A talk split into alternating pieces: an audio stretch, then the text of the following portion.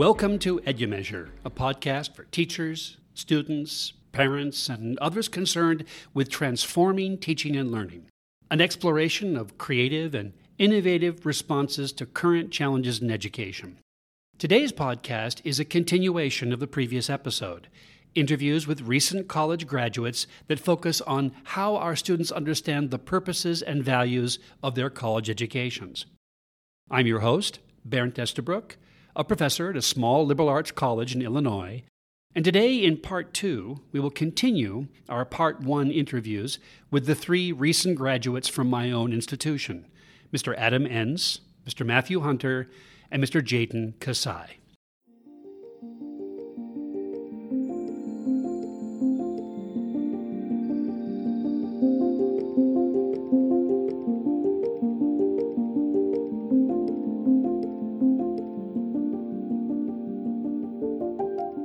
In the next portion of the interview, I was interested in identifying challenges or obstacles in college that had made learning difficult for them.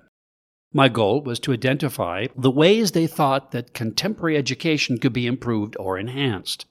Their responses ranged widely, from discussions of personal limitations or deficits that had to be overcome before they were able to take full advantage of what their classrooms offered, to structural or institutional barriers that imposed arbitrary or unnecessary limits on meaningful classroom interactions.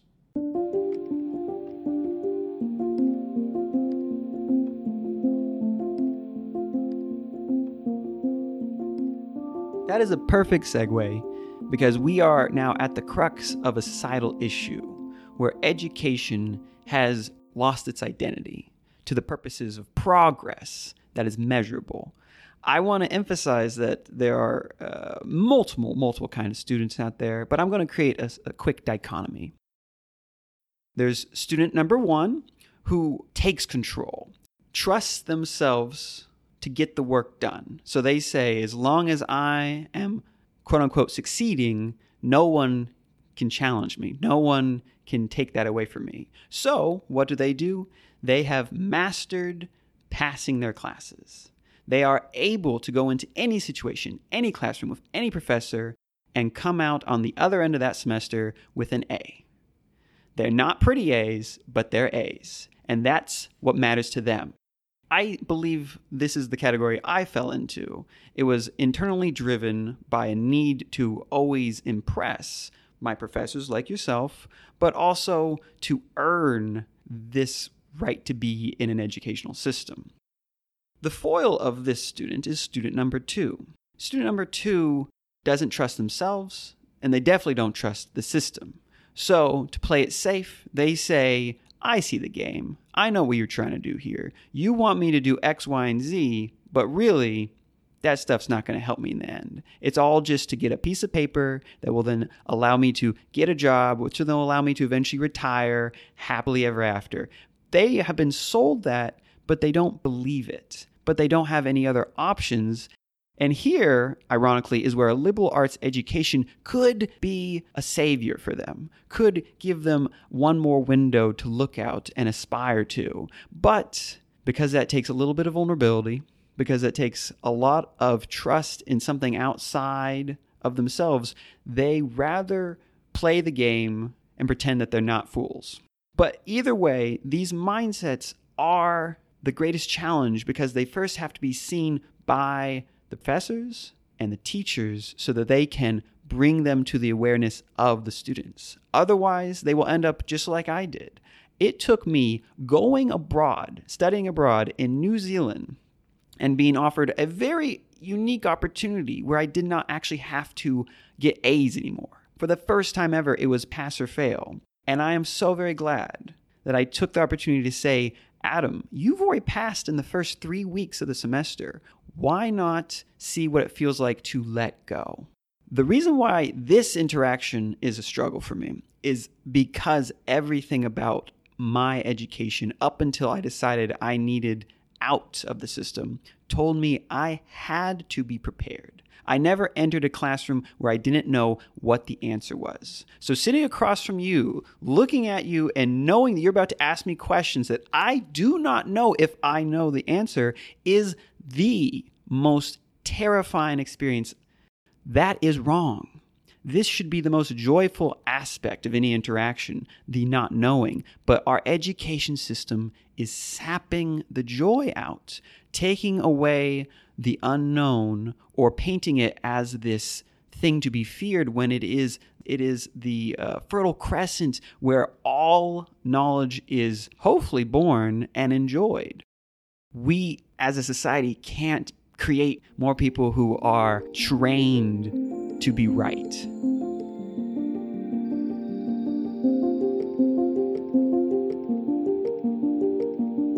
Yeah, I think a lot of the discourse right now is about AI and um, technology advancement, and again, just how much information is out there and how much of that information is awful and not useful. But to me, uh, and maybe this is my undergraduate in psychology and my fascination with psychology, it's about the emotional state of your students and your educators, because these are variables that you can never control for these things are always changing, and we can see definitely some sociological shifts with times.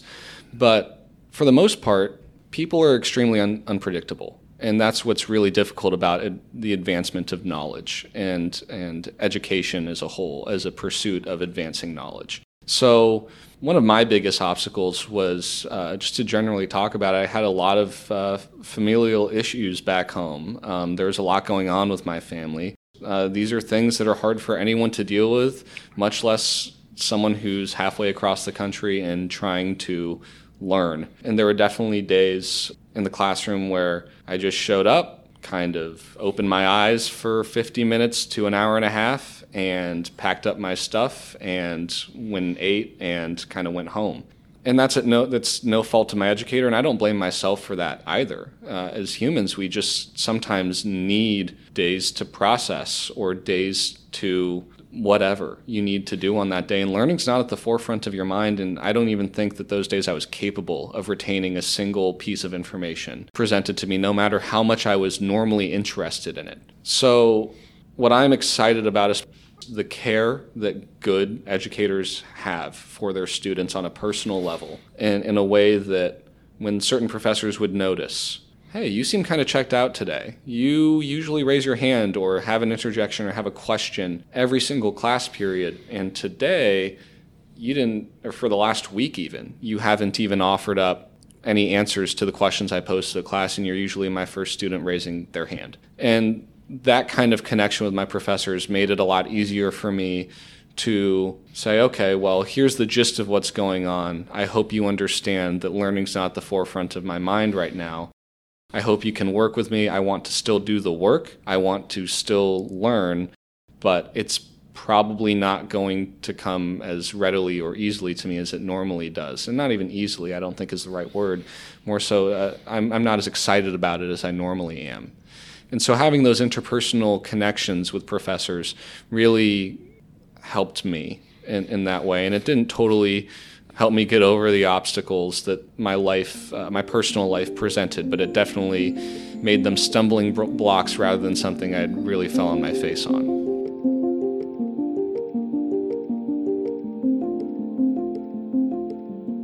From my personal experience, one of the greatest challenges that I faced was well, we had the pandemic, and so that created the need for virtual classrooms.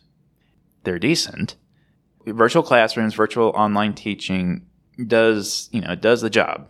But education is a lot more than just like you say, it's supposed to be a transformational experience. And taking classes on Zoom was not transformational at all for me. From a practical, technical standpoint, there wasn't really anything missing. I mean, you had the teacher, you had the students in the online classroom, you had the materials that were being shown on the screen. So, by that definition, you didn't really have to be in the, the actual classroom.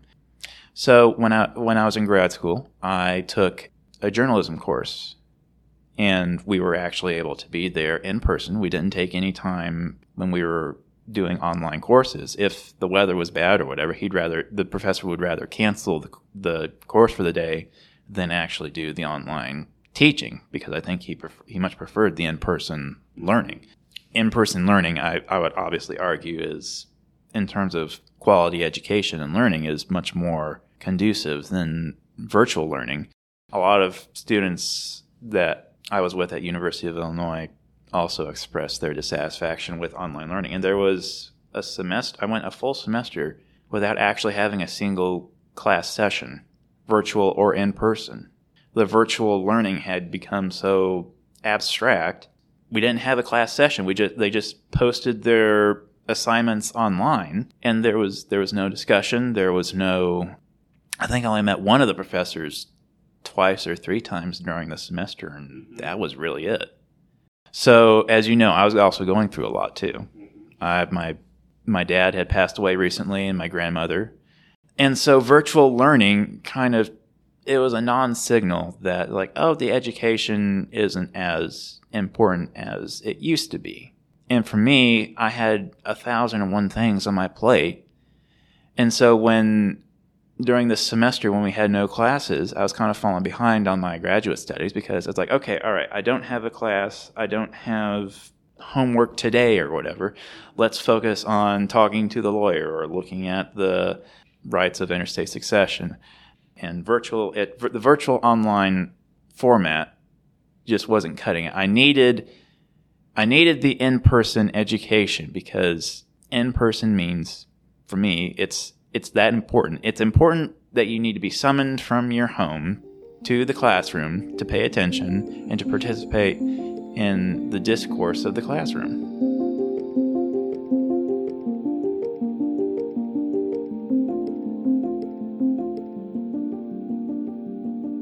In the next section of the interview, I was hoping to inspire anecdotes about the best experiences these former students had in their college classrooms, the instructors who inspired them, as well as meaningful interactions with fellow students. I wanted to know who their role models were. What made those classrooms so memorable? In their responses, it was clear that gratitude to their best teachers inspired principles of human interaction that they now use as guides for their relationships with others. They argued that the best classrooms served them as a foundation for their ideals, a means of creating a humane and mutually beneficial community.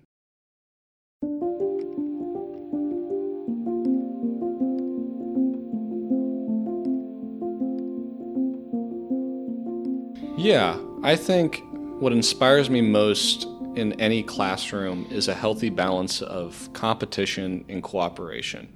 Competition, I think, it's a bad uh, a bad rap nowadays. I think sometimes we're really focused on the cooperation piece and and how we function as a whole culturally. But I think that competition can be very healthy, not just between two individuals. And I think that's what people think of immediately when they hear competition. But I think competing against myself and having some set rules and goals and expectations to compete against myself in a way for me to see growth throughout my time in any given classroom really motivates and inspires me to to go into the classroom and, and just get after it in a way to kind of speak like an athlete there. But uh, on the days, I think what, when inspiration is most important is on the days that you don't want to be there the most. Inspiration and motivation work in tandem, and so you're not inspired that day. You're the fluorescent lights kind of make everything look a little bit more bland, and all the information just seems like words and syllables and letters and I think we've all experienced that as a student. And so, what gets us through those days and what still has us coming away from a lecture or any sort of classroom activity feeling like, okay, I got something out of that? I think that's the motivation piece. And so, I think inspiration is really important. And that's the framework that an educator can put up. Hey, here's where you start. For me, it's here's where you started, here's where I think you can be. Where do you think you can be? And that's what inspires me initially. And then also being able to see these things, and see is uh, metaf- metaphorical, of course, but being able to know these things are there motivates me to, to put my 100% of whatever I have that day towards learning while I'm in that space. And then oftentimes I find that, kind of like inertia, once I've started getting into that mental zone where I'm where I'm thinking about things at a deeper level, where I'm actually enjoying the content and the learning process, and the little bit of a headache that some um, philosophy classes. Uh, I took a philosophy class my senior year, and it definitely gave me a headache a lot. But learning to enjoy that uh, is is definitely for me really based in motivation, which I view, like I said, is different from inspiration.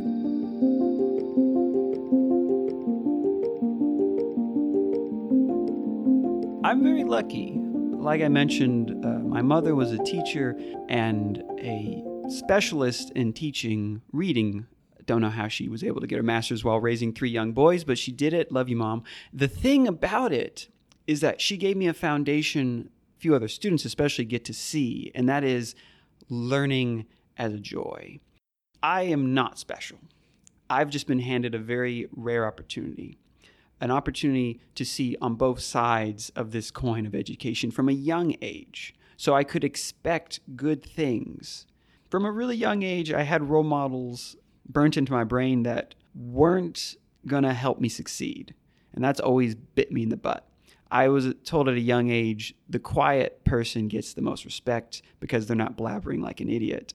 I've taken that to heart and cut myself off from many conversations because of it and only too late learned that the louder person gets most of the attention.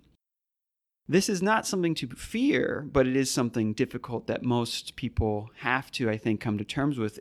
Uh, but it has really realigned what I value. It's realigned who I look up to. The people I find inspiring me the most were people that took whatever they were given and with like a mastery of improv are able to say yes and able to take any mindset and give you something else to think about. It's kind of like social alchemy. You hand them a lead situation and they weave it into gold. They make you feel like the possibilities are infinite. These folks have been speckled throughout my life, but I can't help but mention majority of them I've met whilst working on this campus this campus is somehow constantly attracting a healthy mindset, a mindset that endows those who adopt it with a positivity that's contagious. I try not to have this toxic positivity mindset that is very um, present in our uh, Western culture, but I do like to believe that there is always a space to see something from a authentically engaging perspective. And much like you've always taught us, curiosity, curiosity will always lead to more patience for any situation.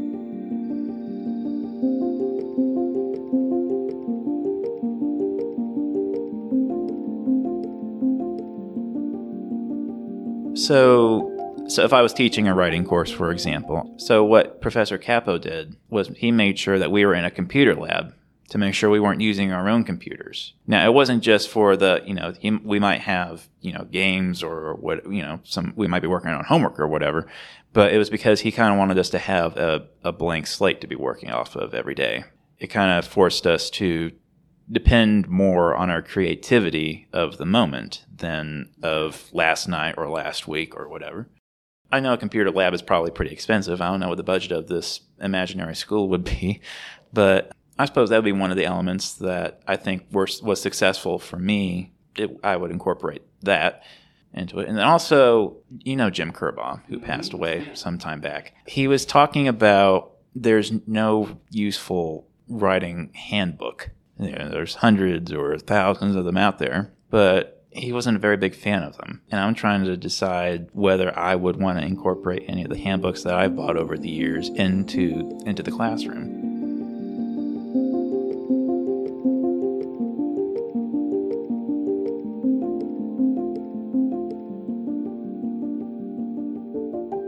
The interviews concluded with a question about what the future holds, both for their personal and professional lives, and for students that will follow them in college.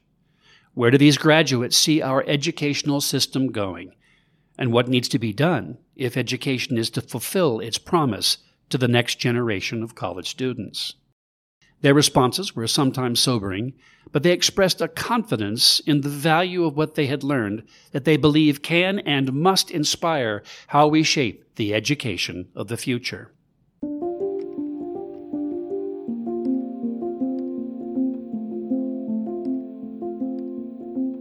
There is much to look forward to, and that is each and every cycle of students, I believe wholeheartedly, is ready willing, interested to learn something. They just have not been given the space yet. If education of the liberal arts variety has any hope, it has to keep creating the spaces that you have created yourself in your classrooms and so many other professors and staff on campus have done. It doesn't always have to be a classroom, though. Back to the perfect classroom idea, it has to be organically grown in every situation. Time and time again, I hear and am elated to find that people find the library one of the safest places on campus, one of the most comfortable places on campus, a space where they feel they can explore what they want to do with themselves as a academic, as a student, as a person. That is invaluable and it is an environment that I aim to steward. My hope, and this has always been the goal, is to just tap on students lightly, reminding them where they're at, reminding them this is one of the last chances they have to leap outside of these systems, see them for what they are, and reimagine how they want to navigate them. That is a gift that I was aware of when I was here, and I can't imagine anything more pressing as I am now currently trying my best to study the uh, art of librarianship and information sciences, I can tell you the tectonic plates are ripping apart and we are about to fall in a vast chasm of AI. It is terrifying how every aspect of almost every textbook I'm currently reading, which has mostly been updated, is unsure of what to tell librarians, is unsure of how to prepare them for the unpreparable everything that is seen as librarianship is assisting, uh, helping, being a catalyst for an academic world. And that's not as valued when you can just trust a machine or an algorithm to uh, drum up something that's darn near just as good. Curiosity needs a mirror, and the best mirror is a human face.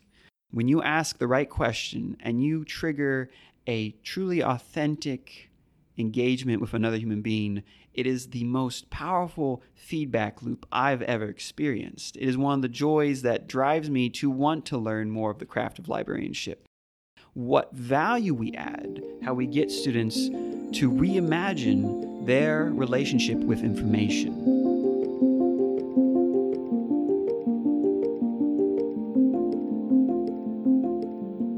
Well, I think you've noted the recession of the forced recession of uh, liberal arts education. It's becoming more of a job incubator than uh, a place of true academic learning. I would argue, uh, a workforce drone. I believe people, are, teachers, are still using virtual learning for one reason or another. Sometimes it's justified, but others are just using it as a crutch, like some of my professors did in graduate school. They didn't. There was no need, but what what schools look like 10 years from now? Well, I suppose that depends on what they define as really important. From what I'm seeing on the national and state levels of education, our educational professionals are trying to perform triage on our education system, which is very much in need of repair.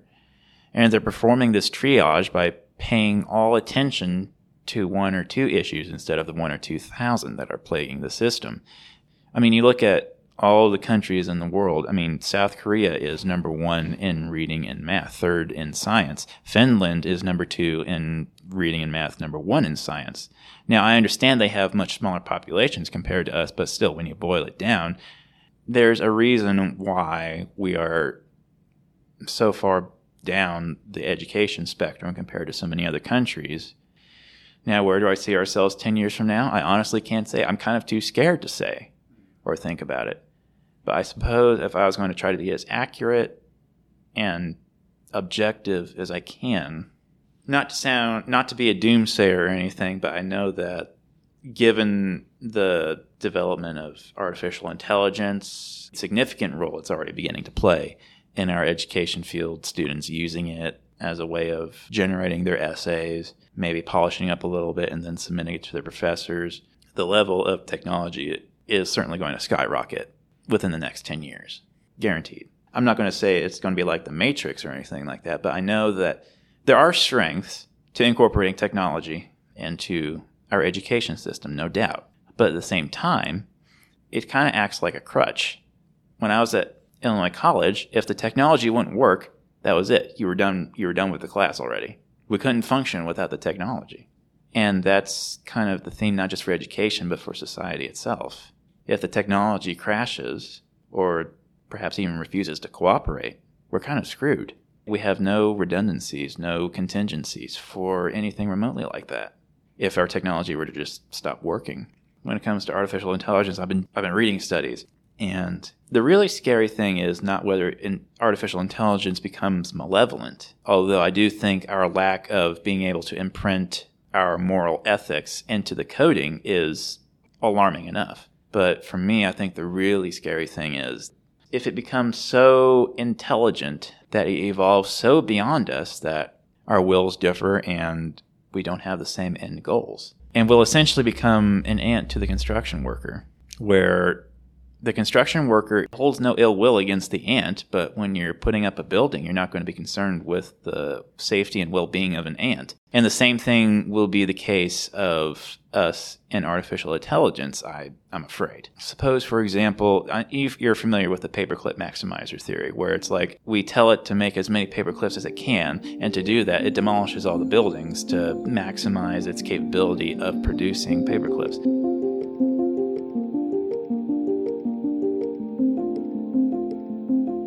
Yeah, when I, when I saw this question when you sent me the list, this this is the one that stumped me for I think the longest time when I was just sitting there and, and pondering, you know, how do I answer that? And I and I think I'm going to lean back on my psychological, humanistic, maybe even roots of.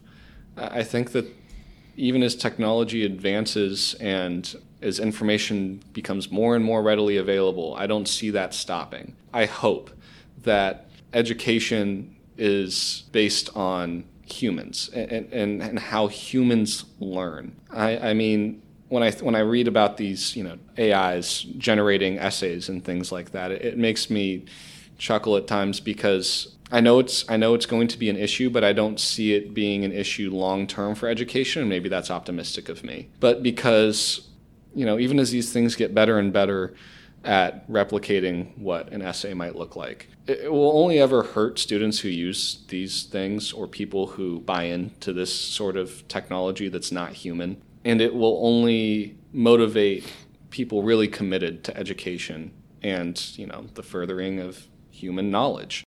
It, it will motivate them to say, you know what? Yeah, that, that, that stuff's happening. That sucks. But what can I do about it? What how can I fight this? And even if you can't catch all of the essays written by ChatGPT, you're still try to catch those students who are interested, who are genuinely interested in learning as far as the landscape for education, I don't see it, and this, this I know is naive of me to say, but I don't see it changing too much in the best classrooms. I only see the landscape of education changing in, if, if you had to put it on a scale, like you're below 50% is if you had to score a classroom. Because when people get, I don't know if lazy is the right word, but when people look for easy solutions, that's where these technological, uh, I'm doing air quotes here, advancements come in, right? Oh, how can I streamline this? How can I make it easier for my students to learn? And when you're trying to make things easier, that's just not education. Nothing about learning is easy. It's probably one of the most cognitively painful processes we can go through as humans. And that's what gives me hope for the future because the best classrooms will remain the best classrooms because instructors and students alike will be committed to being real human beings rather than utilizing or leaning on technology that really will not help them long term because they're going to be able to have that huge base of human history to work off of. Education hasn't changed for a really, really, really long time. And I don't know much about the history of education, but what I do know is some things are core tenets of education. And even as technology advances, the people relatively have limits, human limits. And as long as we're committed to just slowly expanding those limits, I think that the landscape of education is going to be okay because those best classrooms will still be the ones most admired institutionally by people within the education field.